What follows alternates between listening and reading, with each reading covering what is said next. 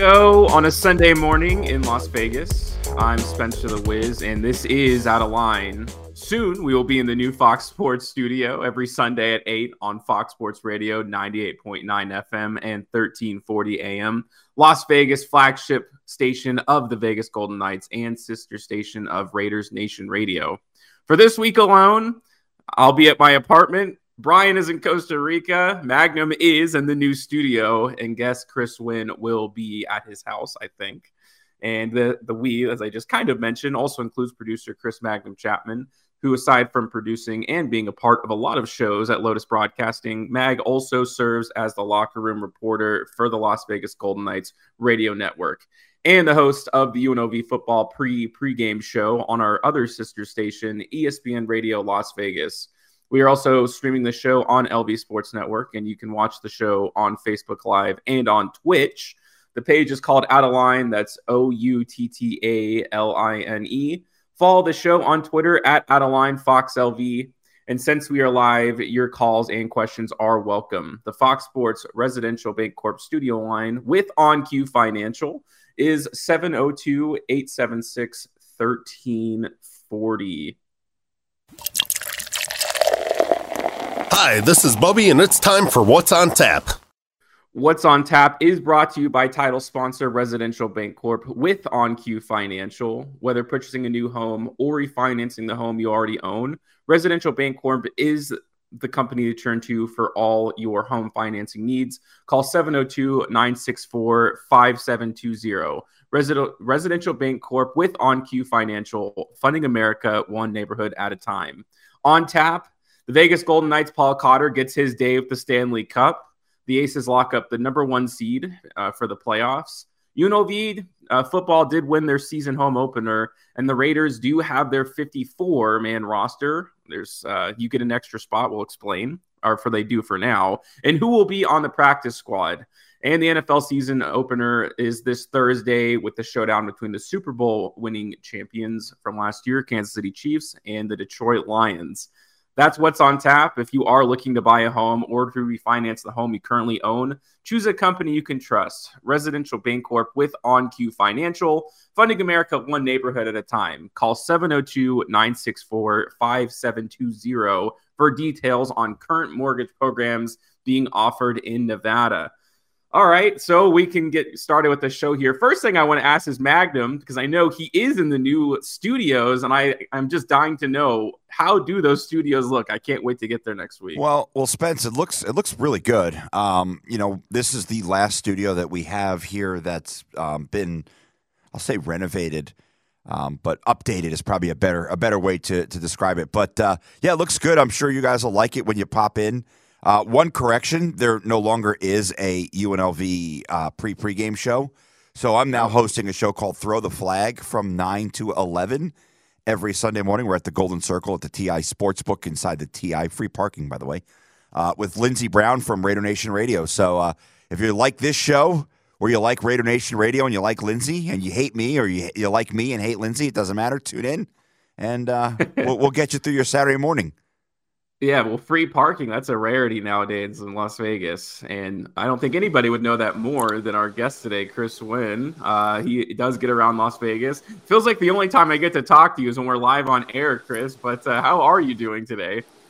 I'm doing great, Wiz. Good to join you on a Sunday morning as it is a glorious uh, Sunday morning. The sun is out. Uh, it's been a wild weekend, right?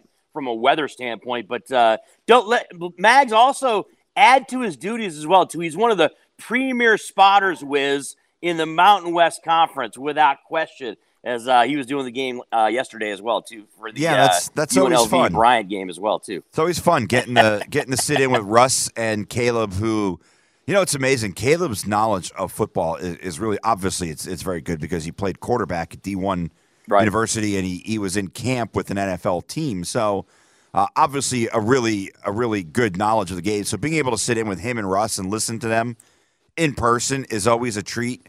Um, Russ, of course, does a great job with the Aviators and, and UNLV football, but uh, yeah, it's it's cool. You know, I it, it it's a very different way to watch the game because you're focused on on certain aspects as opposed to, you know, I like to watch the play open up watch, watch what the receivers are doing. But when you're spotting, you focus in on the the, the ball.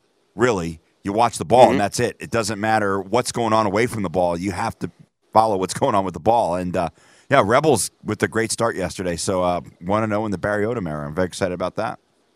Oh, And yeah. uh, Mags pointed out, Wiz, an interesting note too. They did play Bryant yesterday. This is a East Coast school, Smithfield, Rhode Island, which was a long time home of the New England Patriots, who had their training camp there. But uh, Mags pointed out, of course, that there's a couple New Jersey kids out of that team, and I happened to go to uh, to high school for a year and also college in Massachusetts. And I have a couple buddies that I, and uh, and girlfriends of mine that uh, went to Bryant University as well too. So, so some some local ties. There's always something that that ties things together, right? When these obscure teams make the trip out here to Las Vegas. Yeah, it was a you know what? Let's, let's go ahead and uh, let's talk about UNLV. We might as well. We were going to talk about it. We were going to talk about um, you know the Golden Knights first, but we can jump into UNLV. It was an interesting game yesterday. I'll quickly give my notes before I jump it over to you guys.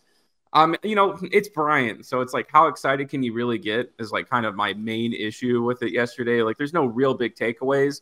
The run game looked good. That's one thing I will say for sure. That the way that it's just designed, it looks like there's going to be a more consistent running attack for this UNLV football team. But you know, defensively, it's just like you saw Bryant didn't really have any like playmakers. And to be honest with you, it's kind of weird to consider them Division One. It's like how is Bryant in the same division as like a team like Alabama in college football? But that's just kind of how it works. Um, so the run game was good. And one thing I'll say is, to be honest with you, Doug Brumfield, I don't think looked all that good yesterday. I thought I was kind of expecting another leap for him when it came to the passing attack, and I thought he overthrew some really big plays. And if this program's ever going to get to a bowl game, you need a quarterback who can make some of those plays. I knew you, I watched the game, but I knew you guys were there, so you guys did a different perspective. So we'll go one at a time. You know, what are your guys' impressions? You know, from the new regime here. Uh, you know, for UNLV. I don't know was if gonna you want to go first? Yeah, I was going to say I, Chris, I can go. start. Yeah. Doesn't So look, uh, what a way! So what a way, right, to uh, to kick off the season right out of the gate, gentlemen. As uh, you know, they take the opening kickoff, uh, sixteen nine, or excuse me, not the opening kickoff, the first play from scrimmage, sixty nine yards to the house to kind of get the Barry Odom era started here at UNLV. But uh, I'll kind of echo a little bit of your sentiment there, Wiz, when it comes to when it comes to the quarterback position. Look, uh, outside of the, the nice touchdown, the signature touchdown run that Doug Brumfield had in the game, and and a, and a couple of solid throws as well too, and uh, and plays. It was not a great statistical outing for him, so he's going to look to kind of improve on that.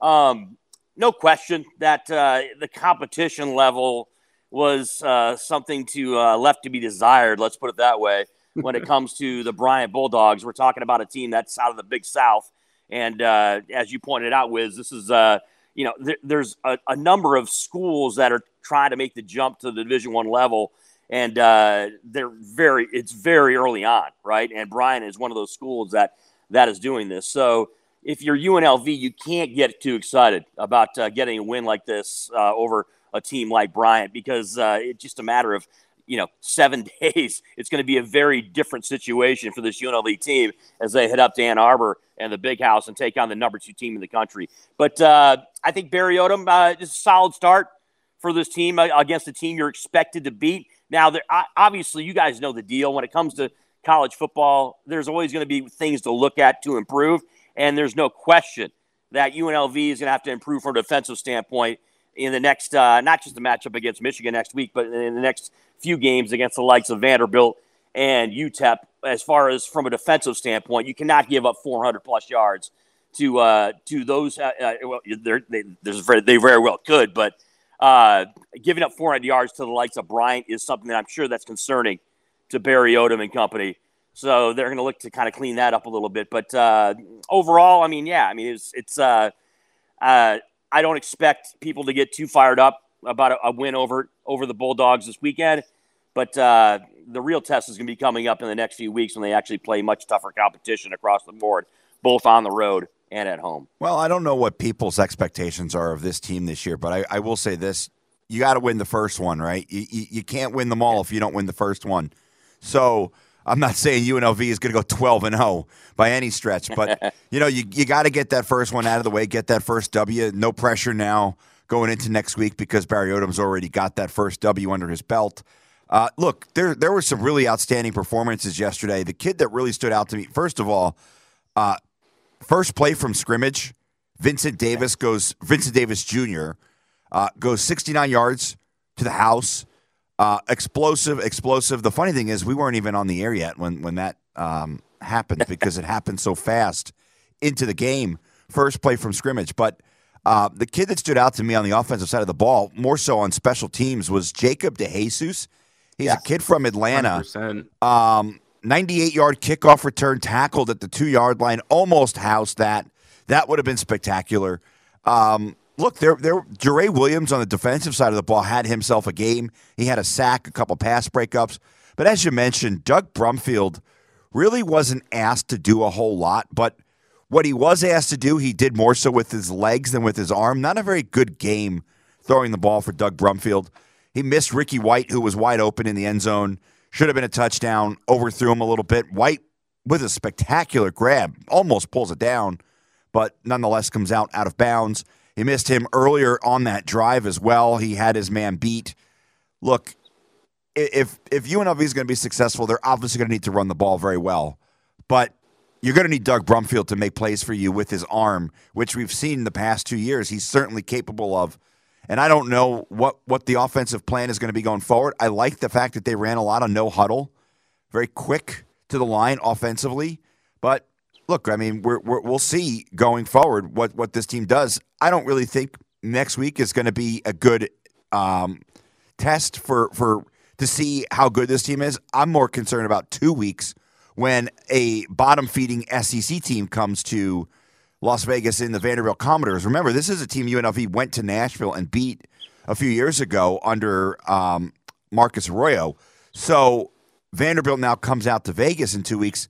I think that's going to be a good litmus test to see if this team is is is going to be competitive in the Mountain West or not. Because hey, if you could if you could beat Vanderbilt or you could put play a good game against Vanderbilt, you're certainly going to be able to play a good game against the likes of Reno, Colorado State, Air Force, maybe not Air Force, uh, New Mexico, whoever else you're playing in the conference.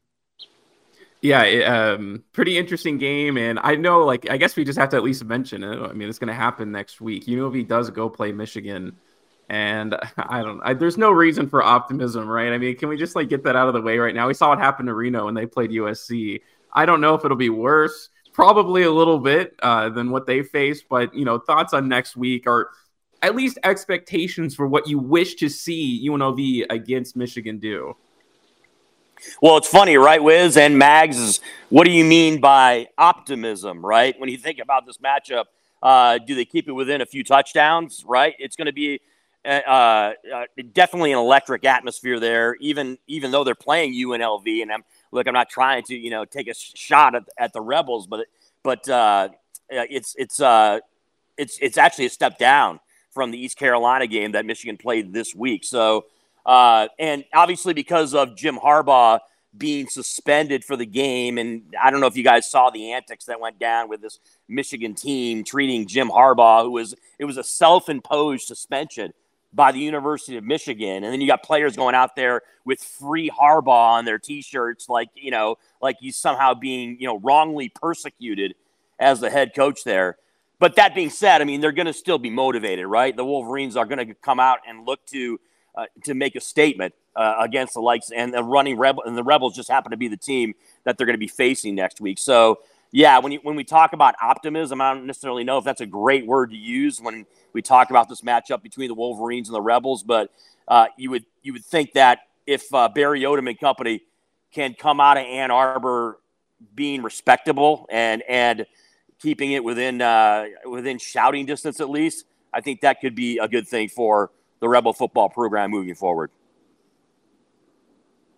Chris, uh, other Chris, I should say. it's always so weird to me. Uh, thoughts on next week against Michigan and what you hope to see from this football team? Look, there's a reason why Michigan is ranked number two in the country. They're they're a really damn good team.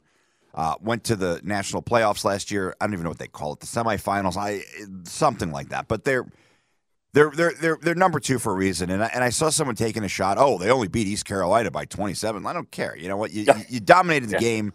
I, I guess it was Ohio State fans trying to say, oh well, their their win over Indiana was more impressive than Michigan's win over East Carolina. Look, I was supposed to go to the game next week. Some things came up, and and I'm not traveling to Michigan for that game, but would have been would have been special to see a game at the Big House. Um, I went to Notre Dame last year, one of the obviously most storied um, places in all of college football. That was an incredible. It was almost like an out of body experience going to a football game at Notre Dame. Chris, I know you're a Michigan State guy, but you grew up in, Yeah. in not too far from Ann Arbor. Uh, I was going to make a stop in Ypsilanti just to say that I've been to Eastern Michigan University, uh, but that did did not tra- transpire. But look, next week I, I- I think you want to you want to be respectable. That's that's the key. Don't get don't go up there and get your ass kicked. Like just be respectable. No one's expecting you to go in there and beat Michigan. I'm sure Barry Odom's telling his guys they can go in there and beat Michigan, but from a media and and fan standpoint, I don't really think anyone's expecting this team to go in there and, and shock the world and, and pull off one of the greatest upsets in in college football over the last few years. Uh, it's it's it's a process. It's going to take time to build the program, but what what I liked so far is Barry Odom's commitment to building the team within the community. He donates tickets to local high school athletes here in Las Vegas. He wants them involved. He- This is the community's team, and and you know, look, that's that's how you build a program. You don't build a program by beating Michigan and then losing the next three or four games. You build a program from the bottom up, and that's what Barry Odom's trying to do. So, like I said, just be respectable next week. Go in there and and, and play your ass off. And hey, you know what? If, if you keep it within a couple, uh, you know, a touchdown or two, I think everyone's going to come out of that saying, hey, you know what? This is this UNLV team's a lot better than than we anticipated.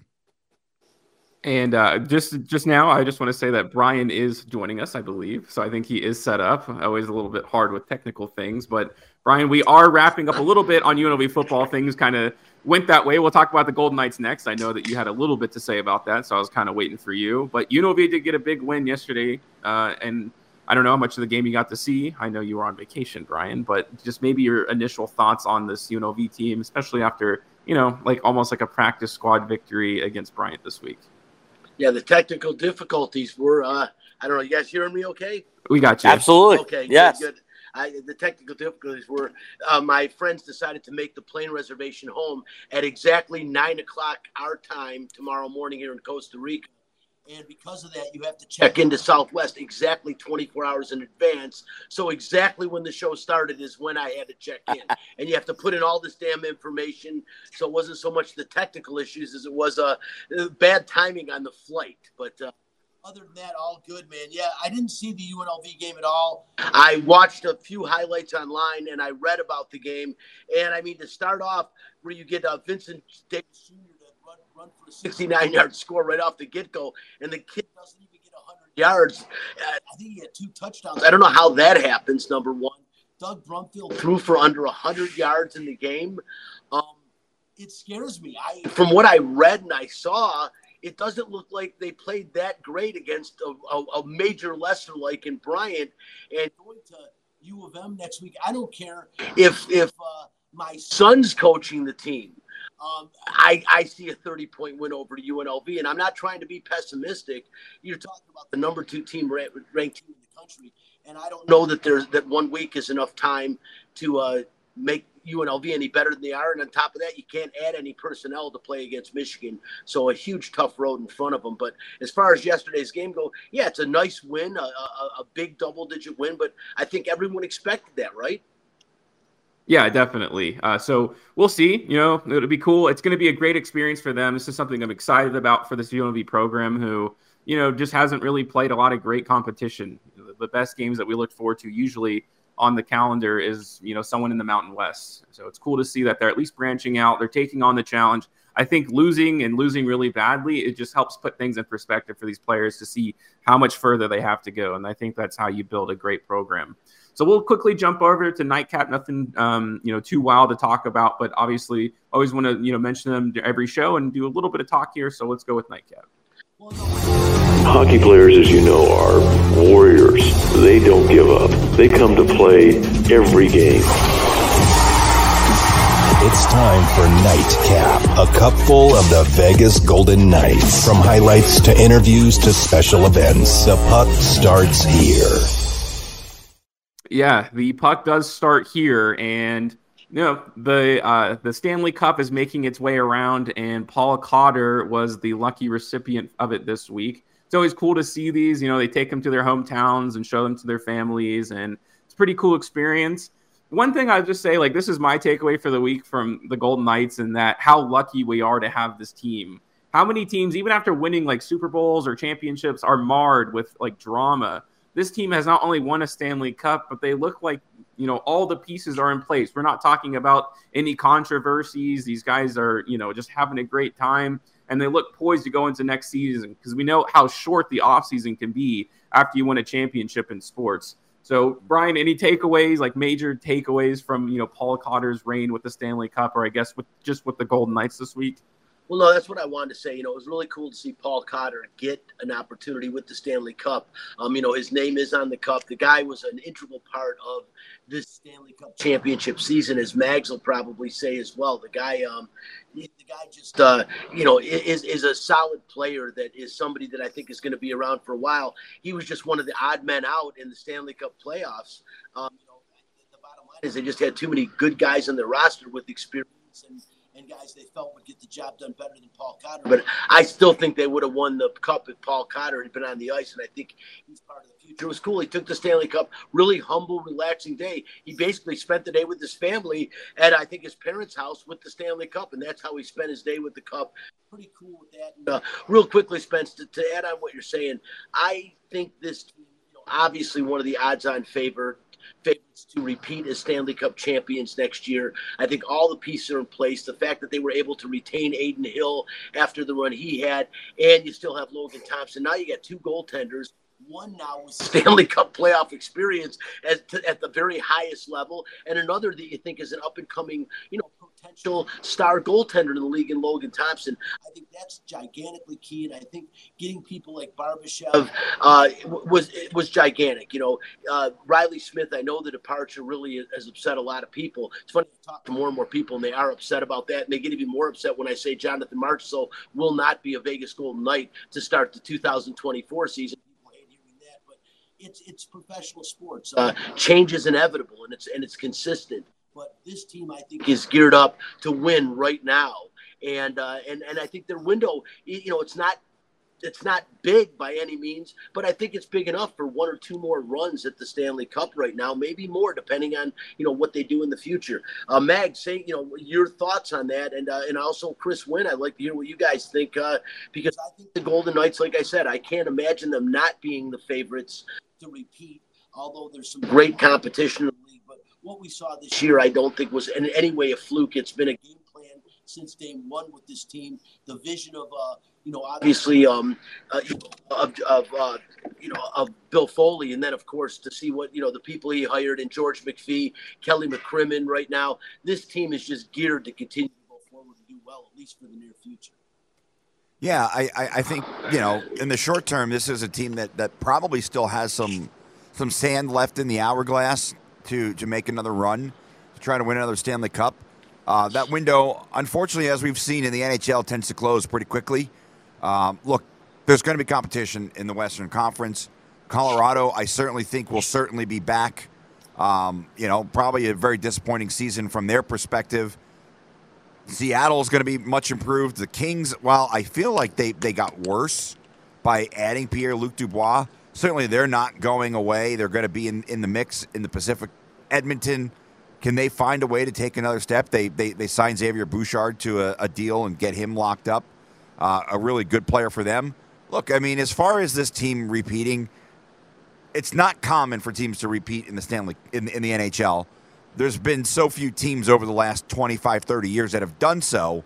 Um, the, the days of the Islanders winning four in a row or the Oilers winning six in whatever it was, 10 years. I mean, it, it seems like it's it's a million miles away from today's NHL. The players are better. There's a lot more competition coming over from Europe.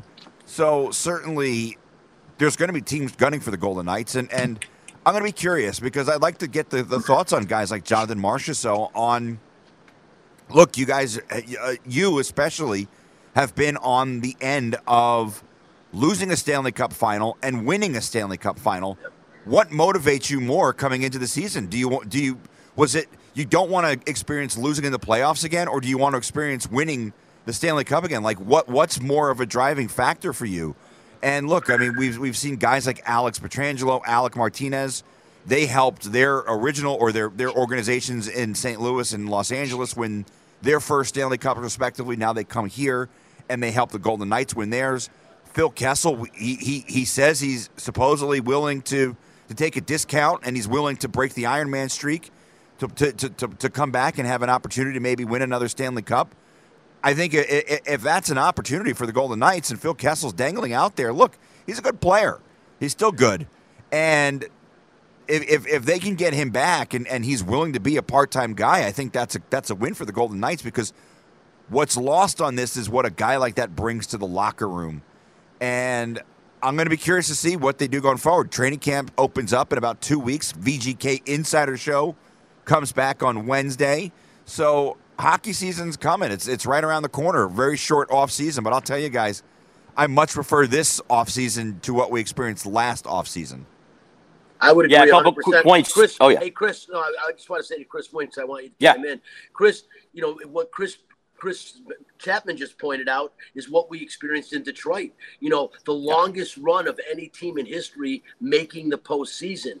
And we're watching the Golden Knights. Yeah, they had one season where they lapsed because of all the injuries uh, uh, two years ago.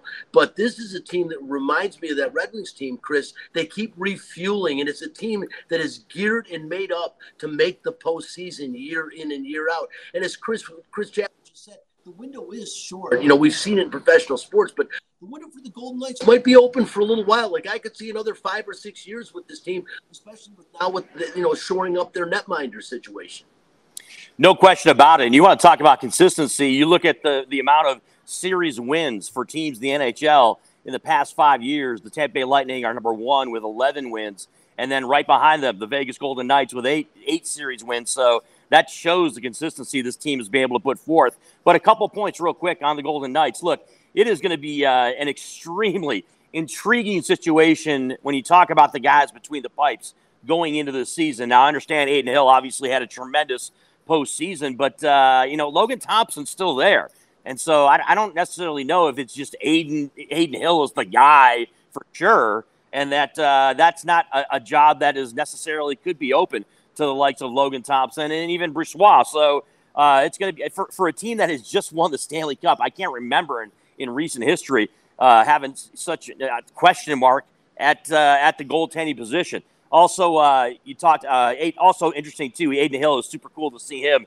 at uh, midfield for the UNLV game yesterday. Everybody remembers, of course, him sporting the Larry Johnson UNLV jersey at the parade. He was had the coin toss uh, for the UNLV Bryant game last night. As to uh, Paul Cotter, also, I talked to our colleague and uh, longtime Golden Knights uh, uh, journalist Steve Carp at the game yesterday, and we talked about Paul Cotter because there's the expectation that he does make take the step and becomes a guy that solidifies himself in the bottom six forwards at least of this of, of this team. And Brian Feldman, you just talked about it uh, you know, he was he was a guy that was that was uh, definitely a producer during the regular season for the Vegas Golden Knights, and then of course in the playoffs, he was just the odd man out and just didn't have any kind of impact whatsoever when it came to the Stanley Cup playoffs and the run to the Stanley Cup. So while it was great to see uh, our fellow Michigander, it all comes back to Michigan, right, Brian Feldman? As uh, you know, Paul Cotter is, is a Detroit guy as well too, getting a chance to uh, take the Stanley Cup home to Detroit, but uh, uh, it has to be kind of a little damper for him not, uh, not being able to really to have an impact right on that Stanley Cup winning team of uh, a year ago when it came to the postseason. So hopefully Paul's able to kind of uh, make more of a stamp this year in 23-24 for the Golden Knights. No, I think he will, Chris. I think that uh, Paul is in the, fu- the future plans of this team. He's just a gritty guy. He's a guy that'll mm-hmm. go into the corner. He gets the puck, and I know he's one of he's one of Magnum's favorites, as he is mine as well. Uh, you know, and being from from uh, you know a Michigan guy, of course, I like him a lot. And uh, real quickly, the goaltender you mentioned, Laurent Brossoit. He's on the Winnipeg Jets now, but right, um, yeah. but we still have you know you know you, we, we have we're three goaltenders deep, solid right now mm-hmm. with the with the Vegas Golden Knights. I, I like the future of this team. I think all of us do, and um, you know I don't think anyone talking on this thing or watching or listening to the to the broadcast today would be at least bit surprised if the Golden Knights repeat as Stanley Cup champions, and that would be so cool. Way way ahead of ourselves now, but that would be so incredibly cool considering that would be their seventh year in the season and uh, four Stanley Cup or three Stanley Cup Finals and, uh, and, and two championships in seven years. I mean, unprecedented, unheard of, and just incredible. Hey, Spence, uh, go ahead and move on to the next one, brother. Yeah, so let's go ahead and let's jump over to. Um, I was thinking it's, we would be remiss if we did not mention this Colorado game because it truly was an incredible feat. You know, TC TC goes down and completely unexpected, um, and they just made it happen. And Deion Sanders like got on. You know, I'm not going to say he got on his high horse. I don't think that's like the correct description, but man, this guy is operating on a different level. His son had 500 yards or passing Travis Hunter was playing both sides of the football, which was just at like, you know, just not something that you just ever see in football. Uh, I don't even know, like in history. I guess I can't go that far back, but obviously, really, really cool to see the guy get an interception and hundred yards receiving in the same game. I don't know what to like. I don't know how far this can go. I mean, this these are the runner-ups to the national championship last year. This guy builds his team essentially through the transfer portal. A smaller school like you know Colorado just not something you would ever uh, you know expect. He had a lot of doubters. I don't know how many he had because a lot of people in Vegas seem to be smashing the money line for Colorado. So I think that a large part of the nation was behind him. But you know, Deion's just one of those guys who like I think gets fueled by hatred a little bit, or just like anybody who detects you know detracts him. And he was like calling out reporters after the game. But you know, Chris Wynn, I'll start with you because this game took me by storm. I don't know if I was necessarily like had it circled on my calendar, but once you hear the rumblings of it, like, like, I did on social media, I was like, okay, well, I have to check into this game now, or else I'm like not a football fan. So, what were your takeaways on this? Just absolutely, un- I don't know if it's unexpected, but true, like definitely incredible win from Colorado yesterday. Yeah, look, we get it. We understand this isn't a situation in which it was like an App State, right, or a Troy State going, uh, you know, and getting a, a win over a Power Five school. We're talking about the Buffaloes You've got a new head coach there that there's so much excitement around surrounding prime time as the new head coach there. But this is a Buffalo's team that's now going back to the Big 12. So that, I mean, look, I'm not going to get too crazy about it, but yeah, it was a big win for them. Uh, tough sledding, by the way, for a couple teams in the Big 12 when you have Colorado knocking off the Horn Frogs at TCU, and then you had that uh, late night game last night, guys. I don't know if you caught it, where the Wyoming Cowboys out of the Mountain West get the win in a uh, multiple overtime excursion uh, against the likes of Texas Tech. So, uh, but yeah, look, there's excitement in Boulder, and rightfully so. And uh, you know, I'm sure Mike Pritchard and and Jeremy Bloom and company are all getting fired up because you know you, you got a new sheriff in town, in Deion Sanders, who's a, you know not only is a is a solid football coach, but you know you're talking about a guy that's uh, that uh, kind of a lightning rod, right? He's someone who is is going to generate a lot of attention just because he's the coach. So that I think put a little bit of a stamp on this game, and uh, yeah, but it was a surprise. I mean, Colorado was it was it was it was a noted upset without question. But uh, again, kind of along the same lines of UNLV, where like, are you going to get too excited if you're if, if, if you're the folks up there who are Buffalo fans? Do you, you think now they're going to you know start knocking off every team they're they're they're not expected to beat? I don't know. You know, I think that uh, there's still going to be kind of a learning curve and uh, a little bit of a transition with Deion Sanders as the head coach there up in Boulder. So uh, while it's a big win for them, I don't necessarily know if it, it says too much about what they're going to do here in 23-24. Are you kidding me? You know, it doesn't say dude. They they took. It's one game. One game. I, I, I understand yeah. that, but you look at what Deion Sanders did at Jackson State, a program that yeah. well, they were a doormat he turned that around really quickly. There's a reason why he was the hottest coach out there going into the season. He completely revamped this Buffaloes lineup, and I like the Jeremy Bloom reference, by the way. Um, unfortunately, the late yeah. Rashaan Salaam not not here to see this, but mm-hmm. look, Mike Pritchard, our, our, our buddy, he played with Prime in Atlanta, and he's he's a, he was part of that Buffaloes national title team in 1990. So, uh, look, this is a program that that has a history Unfortunately, their recent history is that of a, of a patsy, but what, there's no reason to think that Deion can't get this turned around and turn around this season. I mean, the, the team I saw yesterday, look, and, and, and TCU, the last two games they've played. Actually, let's go. Let's go back to the Michigan game as well. Their defense has been trash. So, I mean, it, it's a huge win. His kid, Deion's son, getting the job done at quarterback. There were a lot of question marks about him. I don't know the, the, the name of the number number three. He's a spark plug. Dylan- this kid. I mean, he's, Edwards. He's Yeah. tiny. Yeah, Dylan Edwards. He's like he's like five six, but he's getting the Yeah. job done. Um, look, I think Colorado is is going to be a team that is in a bowl game at the end of the season. That's my prediction. I don't know if it's a hot take, but the Buffaloes will be in a bowl game. Maybe even the Las Vegas Bowl, which would be really cool because bring bring Prime to the Strip. Hey guys, listen, I, I got to say right here, this is a huge monument, monumental win for Colorado. This is a Buffalo team that won one game last year, and they just beat the team that played in the national championship game. Guys, that I, and Chris, I agree, uh, Chris Chapman with you as far as the defense goes. TCU's defense was trash, but they were playing the best team in the country to, to, in, in the last game before yesterday, and here they play a one-win team. There's not a soul that expected to see what they saw yesterday. Yes, it was a shootout, but um, I- is it Shedeur that he Shedeur? How he pronounces his name, Deion's son? I, 510 yards and four flipping touchdowns. Are you kidding me? In his debut with Colorado and Dylan Edwards, Deion Sanders going back, taking an old Holy Cross page out of the book of Gordie Lockbaum and getting a two-way player for his team, a guy that that that you know look at his receiving alone, five receptions, 135 yards and three touchdowns. This kid is ridiculous. Gordie Lockbaum, a guy that played at a little school, Holy Cross, was a two-time Heisman candidate. What is this kid going to be?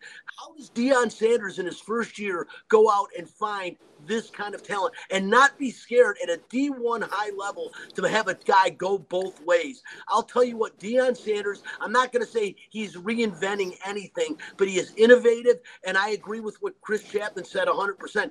This guy is the reason, there is a reason he was one of the hottest prospective coaches out there. Deion is doing something spectacular, magical. Yes, Chris Wynn, to your point, one game.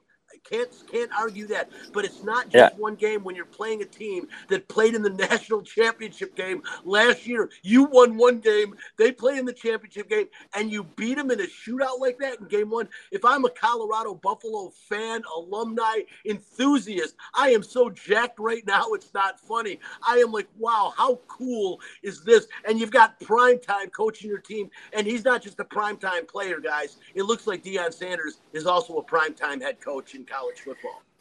Mags and Wiz. We've got Jeremy Bloom references. We've got Gordie Lockbaum going back to the 80s and the Heisman race, baby, for Holy last Cross. I last love it. Chris, last two way Yeah. player I remember. I mean, I don't remember any two way player since Gordie Lockbaum having any kind of you know in, influence on his team to be that. Gordy Lockbaum was by far the best player on that Holy Cross team. I'm guessing Dylan Edwards might be the best player college football if he's playing two ways starting and having this kind of success. Watch out for this kid, man. I know he is a gnat, but so is Tyreek Hill, and look what he's doing in the NFL. Well, and then Jeremy Bloom, of a two sport star. Uh, Just not the two sports a lot of people would, would think about. He was he was an Olympic skier Yeah. as well as, as a wide receiver who who he had a cup of coffee in the NFL. So uh, Yes. pretty pretty pretty interesting uh, reference there. But Jeremy Bloom, one of those guys that if you're if you're old like us, you remember that guy. And his sister ran a uh, pretty good card game down in L.A. too. Yeah. Hey Spence, uh, move. I, I know we got to we got to head out. I'm I'm real glad you talked about the Colorado game. So exciting down here. Everybody was talking about it, and here I am in Costa Rica, and people are talking about college football. So you talk about an impact, and all I kept hearing from the people, you know, the people from the United States that were down there talking about college football yesterday was Deion Sanders, Deion Sanders. So is it big? It's prime time, man. It's prime time all over again in a different light.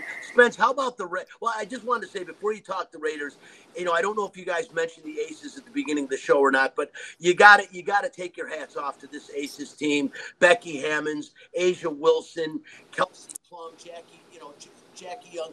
These girls are playing tremendous basketball game with with two games still to go yesterday by beating you know beating a, a really bad team they uh, just locked up first the number one seed in the WN play, playoffs. I am worried about the New York Liberty, but this team is primed to repeat again. And again, I'm way ahead of myself. But how cool would it be?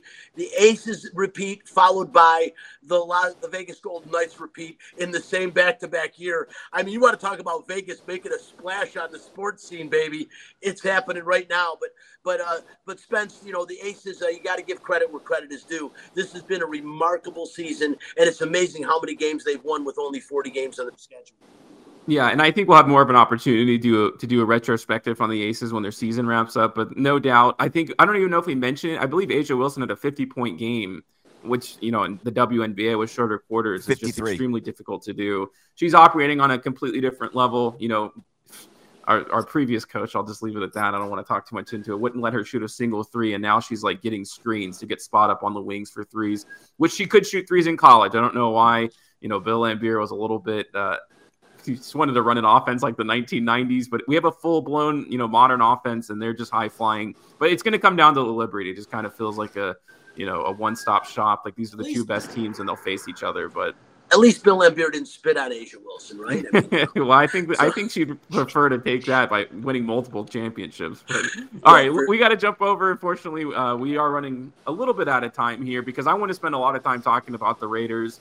There's so much that we could go over. Uh, I think I'll probably start here though with a guy on the graphic, and that is Josh McDaniels. I'll quickly say what I think because we really haven't had the time. The, the last roster came out right. The 54 man is going to be 53 soon. Uh, Josh uh, Jacobs, you know, was like exempt, so he had an extra spot. They'll cut somebody soon, but you know, the, the roster pretty much has come out now. We kind of understand what the shape of this team is. We're going to talk about three position groups in a second, but we'll start here with the head coach position, and that is Josh McDaniels. I'll be honest with you, the worst things that he did last year were decision based, in game decision making. Going for it against two against the Chiefs is like one of the most notable ones. You know, not making second half adjustments, those things are very important. But I'll say this this guy is one of the best offensive schemers in the NFL, which is a rarity to find. You see so many teams stifled by the fact that they cannot run an offense. This guy knows how to do it. The defense, they've made a lot of upgrades.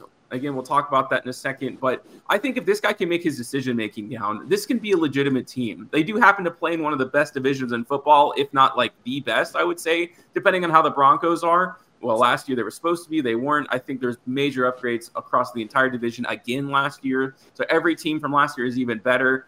I think Josh McDaniels can be very successful. And I think if they win nine games this year, that would be a success, considering that the division that they play in a borderline wild card spot would be a major improvement for this team. And to be honest with you, I think they can make it. There's a couple, there's one position group in particular I think could ruin the entire season for us. But we'll go around the table. What are your guys' impressions of Josh McDaniels? Some fans vitriolically hate him. A lot of fans are excited to see what's happening in the season. What category do you guys fall into? All I'll Brian. say first, and I want to hear all you guys' opinions. I'm looking at this. Spencer, you made the point that last year his biggest issue was in-game decision making.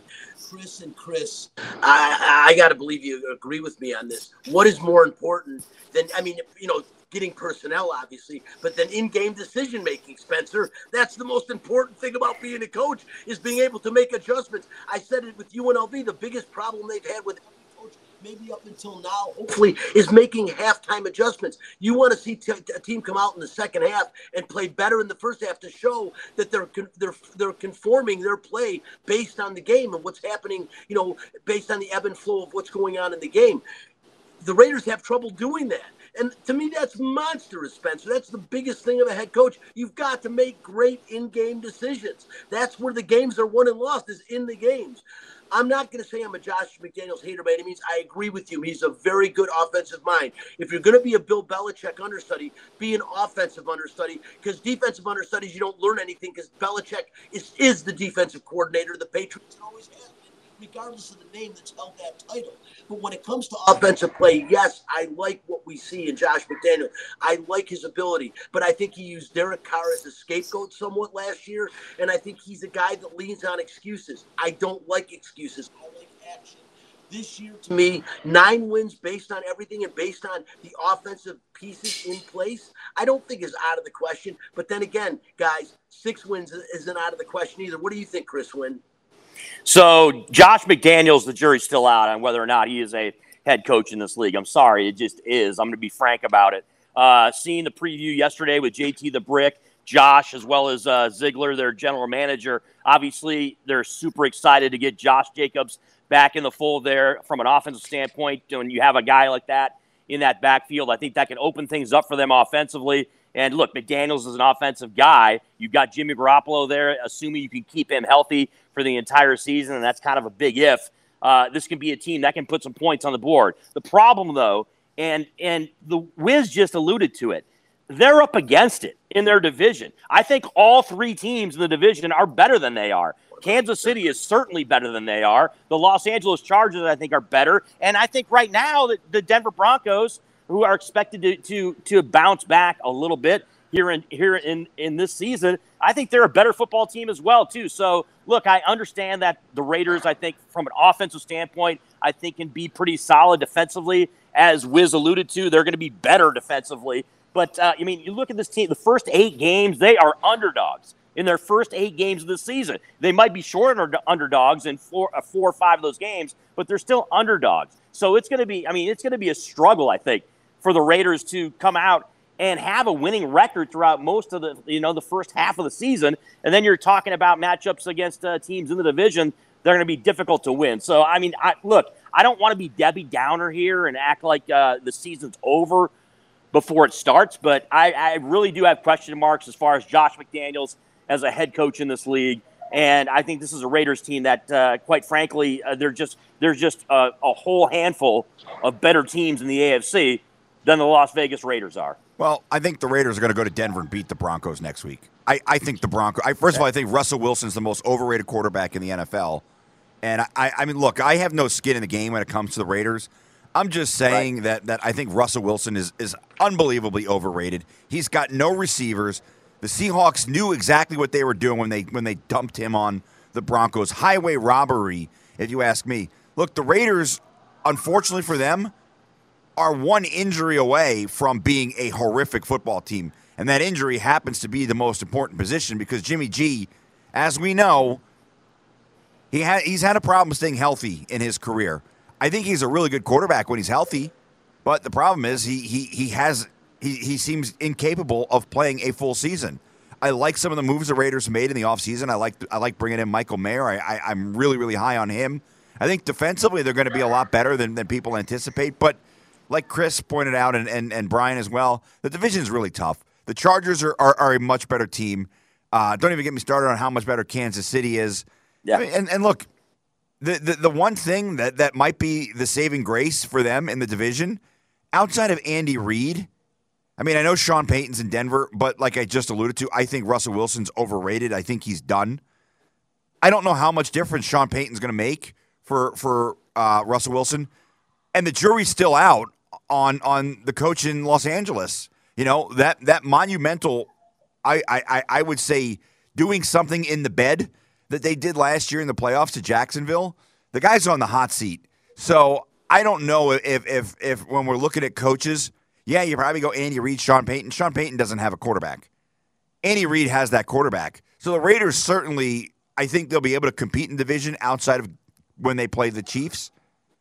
I mean, look, the, the, the Chargers, we don't know what we're going to get with them. I mean, we, we know Justin Herbert's a really good quarterback, but do we do we trust them? Do we trust the Chargers? I don't. So I think the Raiders will will certainly be battling Denver for third spot. I think the Chargers should be better, but – there's no guarantee of that.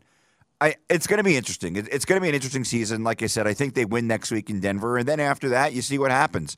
Certainly not an easy schedule for your Las Vegas Raiders. No, and not Wiz, at all. You, Wiz, you kind of alluded to it, right, Wiz? You you said so. Wiz, you're the Raiders guy, right? Out of the four of us here, like you said, borderline wild card team. What does that mean? Does that mean they're not going to make the playoffs? They're going to be outside of getting a wild card, and that means Josh McDaniels is going to be on the hot seat, right?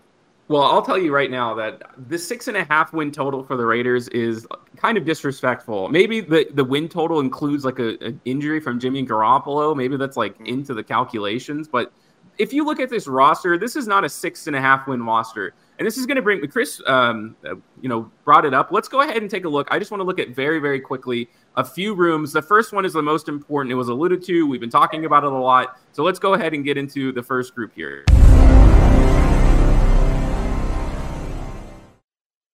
That's the QB room. Now, I'm excited for Aidan O'Connell. I'm not going to go too far into it. I think this kid has a real chance to be something. He looks like he's a really good zip on the ball. You know, the main thing that we're going to talking about this season, obviously, is Jimmy G. And I'm going to be honest with you, I think this is a major upgrade from last year. Now, is there a huge skill gap between Jimmy G and Derek Carr? No, I'm not going to say that. But I think this is a quarterback who fits better into Josh McDaniels' system. We literally know this, by the way, like because of the size we have with Jimmy G and Josh McDaniels. Um, I think that the problem with the Raiders, you know, following, you know, Derek Carr had his MVP season. I'll call it MVP. He would have won if he went through the full season. His MVP season before he got hurt in a year that looked like they were going to win this Super Bowl. Everything that stopped this team from like progressing in the playoffs from that point after that season has been drama, right? The image of the Raiders, all the offseason issues. That's really one of the main things that's kept this team, I think, from winning a playoff game. Because they've had some really talented teams since then. You know, talented enough, I think, at least to get out of the first round.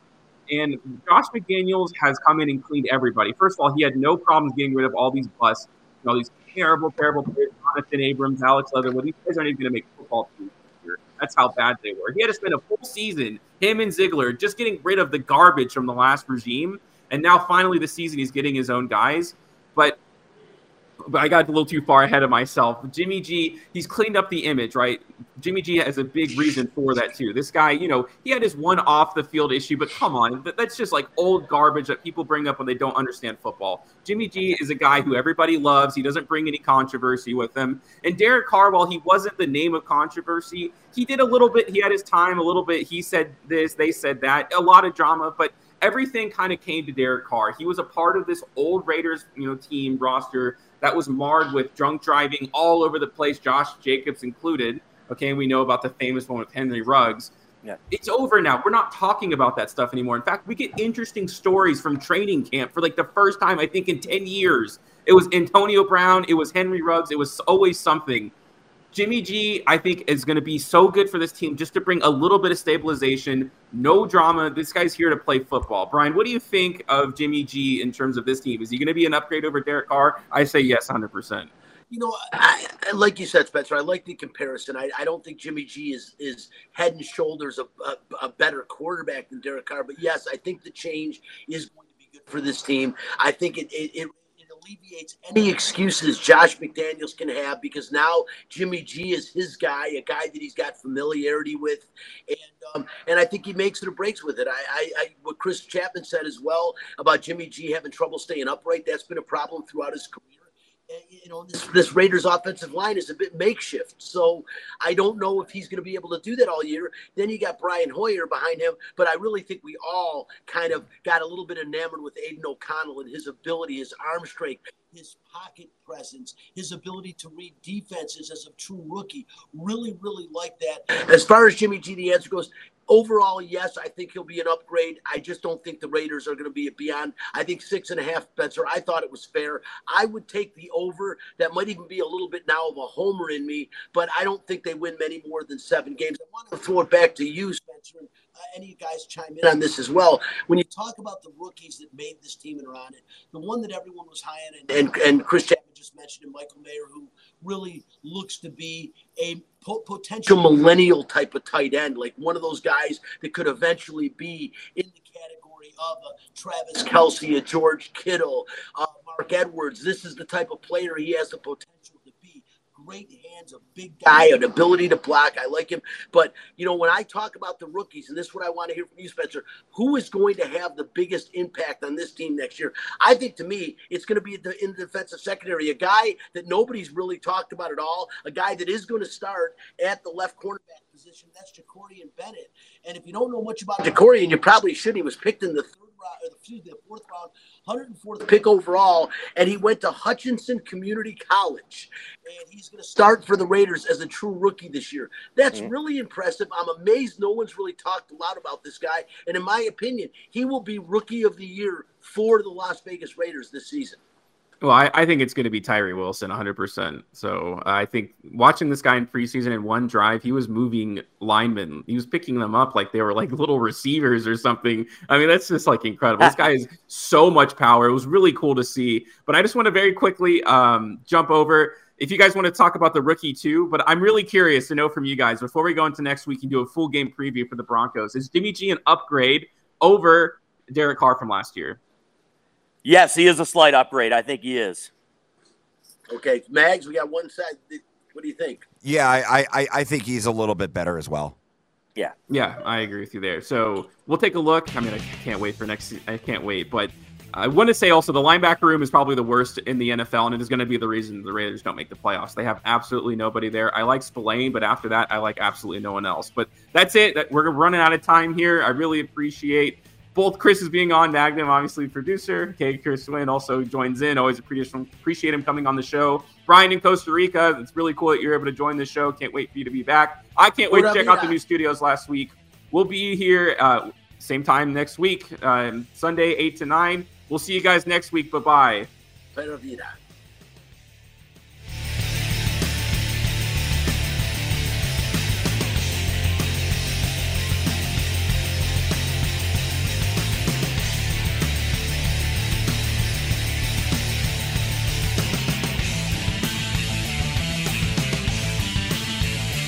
Stay up to date with the latest from the NHL and the Vegas Golden Knights.